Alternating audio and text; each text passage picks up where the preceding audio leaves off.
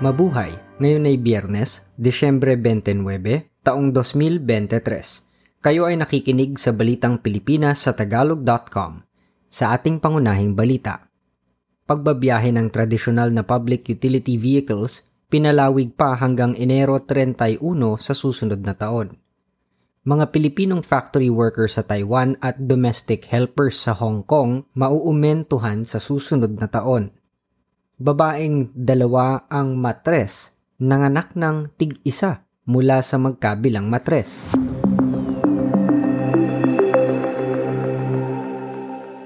Ang mga jeepney, U V Express at PhilCab na hindi pa nagsama-sama para maging kooperatiba ay papayagan pa ring bumiyahe hanggang sa Enero thirty-one ng susunod na taon.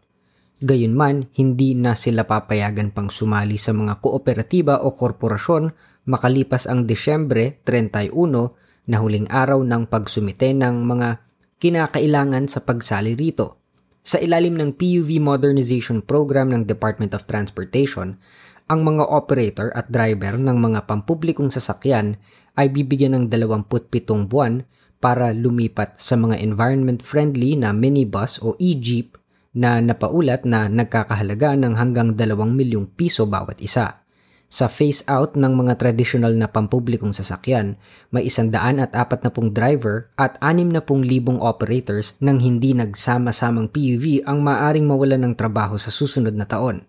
Ayon sa pinagkaisang samahan ng mga chuper at operators nationwide of Piston, mahigit sa anim na anim na porsyento pa ng mga jeepney sa Calabarzon ang hindi pa consolidated.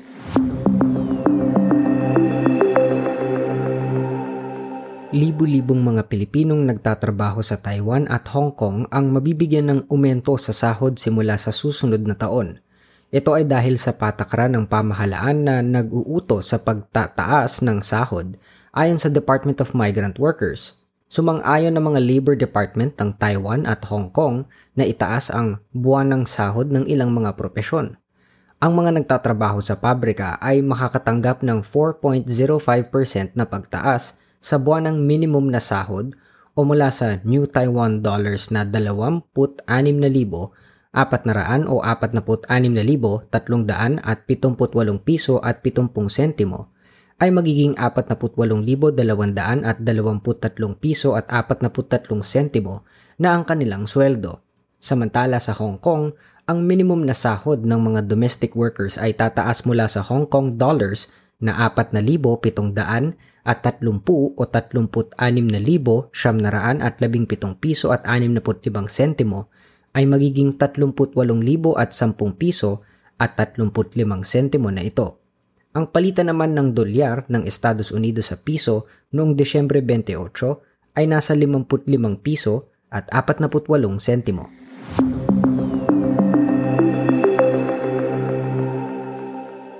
Anim na ang naputulan ng daliri at kamay samantalang isang apat na taong gulang na batang lalaki ang nakalunok ng Watu-si ilang araw bago salubungin ang bagong taon.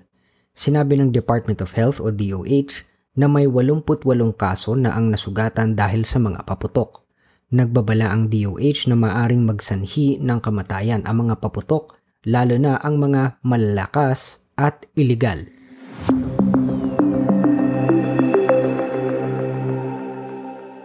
Itinakda ng National Human Settlements Board ang pagtataas sa renta sa bahay ng upa ay sampung libong piso pababa sa hanggang apat na porsyento. Ang polisiyang ito ay epektibo mula Enero one hanggang Disyembre thirty-one ng susunod na taon. Sinabi ng Department of Human Settlements and Urban Development na itinakda ang hangganan ng pagtataas sa renta upang hindi mahirapan ang mga pamilyang umuupa na mababa ang kita.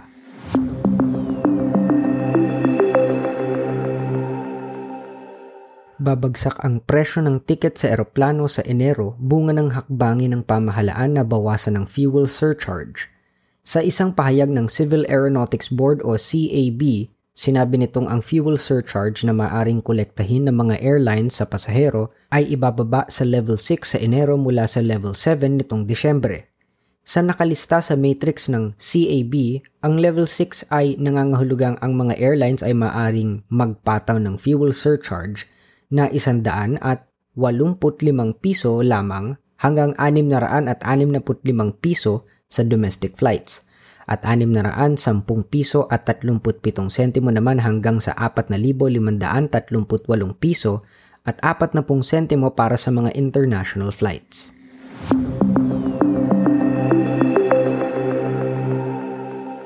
Ang dating alkalde ng Dali City na Filipino-American na si Ray Buenaventura ay nanumpa kamakailan bilang Chief Public Defender ng Lake County sa California.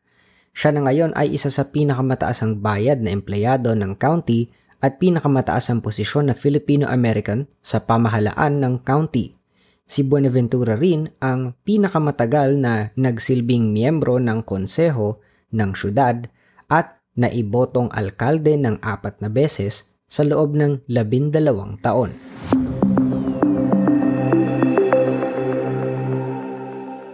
Sa trending na balita online, nag-viral ang video ng isang lalaking nakaupo sa tabi ng isang taxi driver at naniningil ng napakalaking halaga sa pagdadala sa isang dayuhan sa katabing terminal ng Ninoy Aquino International Airport o NAIA. Ipinakita ng lalaki ang isang laminated na card kung saan nakalagay rito na ang pamasahe sa taxi patungo sa NAIA Terminal one ay nasa labing isang libo at limang daang piso. Sa Terminal two ay labindalawang libong piso, sa Terminal three ay labintatlong libo at limang daang piso, at sa Terminal four naman ay sampung libo at tatlong daang piso. May nakalagay pa sa laminated card na di umano ay logo ng Department of Tourism at sinabing ito ang regular at airport-accredited na taxi service meter rate. Natunton na ng Department of Transportation ang operator ng taxi at kinansela ang permiso ng kumpanya na makapag-operate sa NAIA. Gayunman, hindi na makita ang taxi driver at ang kasama nitong lalaki sa kanilang modus.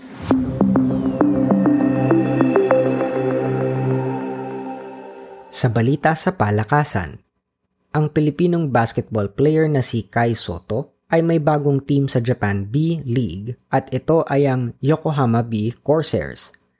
Ang pitong talampakan at tatlong pulgadang si Soto ay lumagda na sa Yokohama, lumipat mula sa Hiroshima Dragonflies.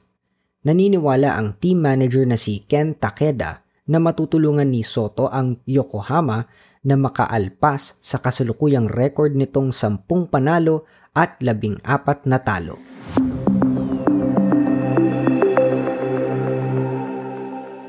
Sa balitang showbiz, ang pelikula ng kasaysayan na Gomburza ang nag-uwi ng pinakamaraming karangalan sa kakatapos lamang na ika-apatnapu't siyam na Metro Manila Film Festival Awards Night sa New Frontier Theater sa Quezon City. Pitong tropeyo ang nakuha ng Gomburza, kabilang ang Best Sound, Best Production Design, Best Cinematography, Gat Puno Antonio Villegas Cultural Award, Best Director, Best Actor, at Second Best Picture. Ang fantasy movie namang Firefly ang nagkamit ng Best Picture, Best Child Performer, at Best Screenplay.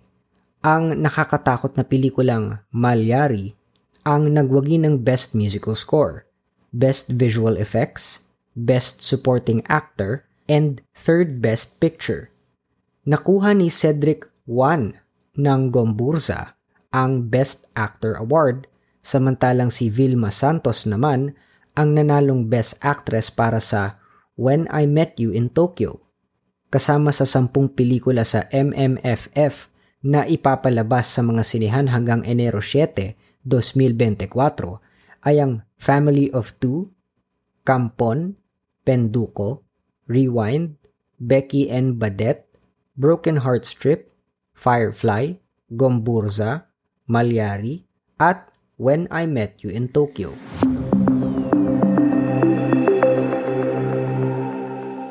Sa balitang kakaiba, nanganak ng kambal na babae ang tatlumpu't dalawang taong gulang na si Kelsey Hatcher sa Birmingham Hospital sa University of Alabama, pero hindi tipikal ang kanyang kambal sapagkat ang mga ito ay nanggaling sa dalawang magkahiwalay na matres. Unang ipinanganak si Baby Roxy sa pamamagitan ng natural na panganganak noong Desyembre nineteen ng alas siete, kuwarenta y singko ng gabi. Sumunod si Baby Rebel na ipinanganak sa cesarean section noong Desyembre dalawampu, sampung oras makalipas ang unang panganganak. Ang nangyari kay Kelsey ay tinatawag na Decavitary pregnancy, na isa sa isang milyon lamang na pangyayari.